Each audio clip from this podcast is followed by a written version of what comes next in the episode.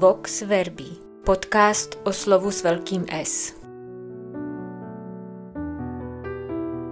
Čtvrté dějství Markova evangelního příběhu začal Ježíš radikálním restartem, který lze shrnout několika slovy. Vzít svůj kříž a jít za Ježíšem. Jak evangelní příběh pokračuje, je stále zřetelnější, že nešlo o symbolickou frázi. Ježíš nevybízí učedníky, aby šli za ním, zatímco on si někde houpajíc nohama pohodlně sedí. Ježíš odhodlaně kráčí přesně stanoveným směrem. Jak teprve uvidíme, směrem k Jeruzalému. A jak to tam dopadne? Místo cílové pásky se roztrhne chrámová opona a místo na stupně vítězů Ježíš vystoupí na kříž. V uplynulých několika epizodách se čtenář evangelia spolu s učedníky účastnil několika doučovacích lekcí. Nuže tedy, abychom nezůstali někde zamýšleně stát nebo sedět, dnes evangelista opět připomíná Ježíšovu cestu. Když se vydával na cestu, přiběhl jeden, poklonil se mu a ptal se ho: Mistře dobrý, co mám dělat, abych zdědil věčný život? Ježíš mu řekl: Co mě nazýváš dobrým? Nikdo není dobrý, pouze jeden, Bůh. Znáš přikázání. Nezabiješ, nescizoložíš, nepokradeš. Nebudeš křivě svědčit, nebudeš podvádět. Cti svého otce a matku. Ten mu ale řekl: Mistře, to všechno jsem zachoval od své mladosti. Ježíš jej okamžitě přečetl, oblíbil si jej a řekl mu: Jedno ti schází, jdi, prodej, kolik toho máš, rozdej chudým a budeš mít poklad v nebi, pak přijď a následuj mě. On ale u toho slova ustrnul a odešel zarmoucen. Měl totiž mnoho majetku. Ježíš se opět vydává na cestu. Do pohybu se ale dává i ještě někdo další. Přiběhl k němu jeden člověk a neváhá před Ježíšem zakleknout. Spěch, běh a pružnost, jakou schýbá kolena, to všechno prozrazuje obrovské nadšení tohoto muže. Je to aktivní typ. Není zvyklý sedět se založenýma rukama. Vždyť i jeho otázka na Ježíše zní: Co mám dělat? Mistře dobrý, co mám dělat, abych zdědil věčný život? Evangelista poznamenal, že Ježíš se právě vydával na cestu. Nadšencovo pokleknutí muselo Ježíše nutně zablokovat. Nemohl kráčet dál, když mu u nohou někdo klečel. Tak i Ježíš nyní poněkud brzdí nadšence v jeho rozmachu. Nejmenovaný muž sice vystihl správně, že ve věci věčného života se musí nasadit zcela osobně. Neptá se teoreticky a obecně, co se má dělat, co je třeba udělat, co musíme udělat nebo co by měli lidé dělat. Ptá se prakticky a osobně: Co mám dělat? Dosud dobrý. Nažhavený tazatel vnímá potřebu osobní angažovanosti. Jeho chybou však je, že zaměřuje pozornost výhradně na sebe, na své hyperaktivní já. Navíc ptá se, jak zdědit věčný život.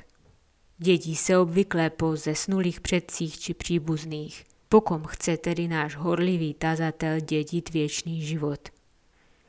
Ježíš vnímá, že v hodnotovém nastavení horlivého muže něco nebo spíš někdo chybí a hned koriguje tazatelův pohled. Taktně jej vede, aby pohlédl k Bohu.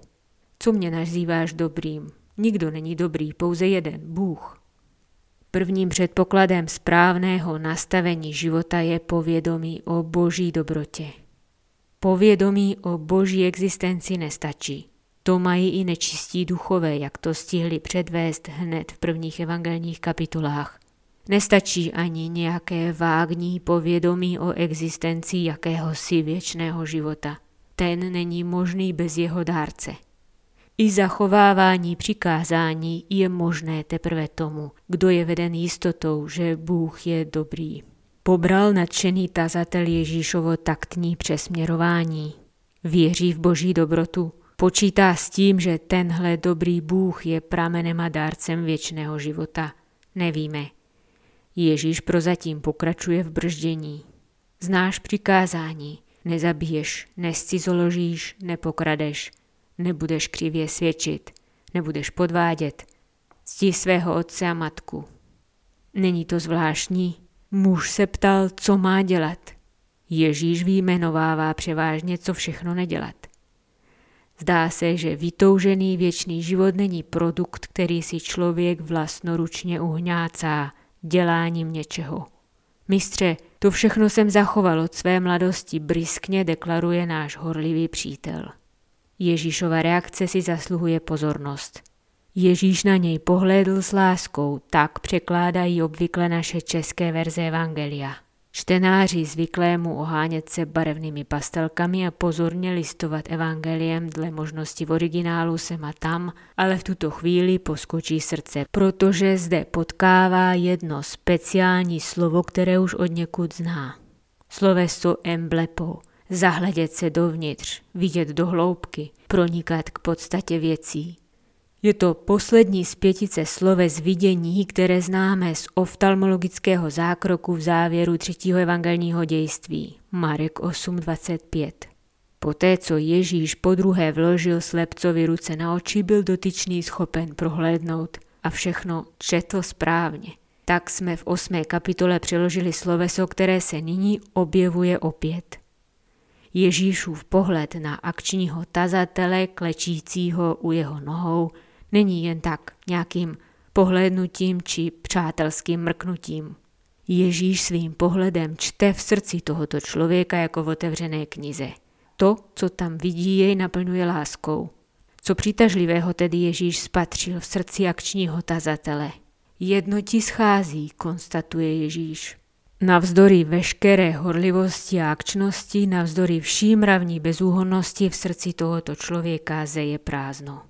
No Ježíše toto prázdno neděsí ani neodpuzuje. Právě naopak. Vzbuzuje v něm lásku. Lásku, která není podmíněna vzorným chováním. Nezakládá se na předchozích zásluhách. Je zcela zdarma. Je to boží láska. A ta vybízí člověka a zde konkrétně našeho přítele k podobnému nastavení. Rozdat svůj majetek zrovna těm, kteří si to nijak nezasloužili a kteří to nijak neoplatí. To ale ještě není cíl, pouze krok, který k němu vede. Pak přijď a následuj mě. Lidská otázka po tom, co chce Bůh, nyní dostává božskou odpověď. Bůh nechce něco, ale někoho. Nečeká, co mu dáš a co pro něj uděláš. On nechce něco, chce tebe. Nadějný adept učednictví odchází zarmoucen. Pozorný čtenář si toto slovo důkladně podtrhne. O několik kapitol později totiž stejný zármutek zachvátí učedníky ve večeřadle, když se Ježíš zmíní o nadcházející zradě. Zarmoucení učedníci se budou vyptávat. Snad jsem to já? A čtenář pochopí, že na všechny bez výjimky se vztahuje nevyslovená kladná odpověď, protože Ježíše zrazuje každý, kdo i pod jeho láskyplným pohledem dovede netečně odkráčet svým vlastním směrem.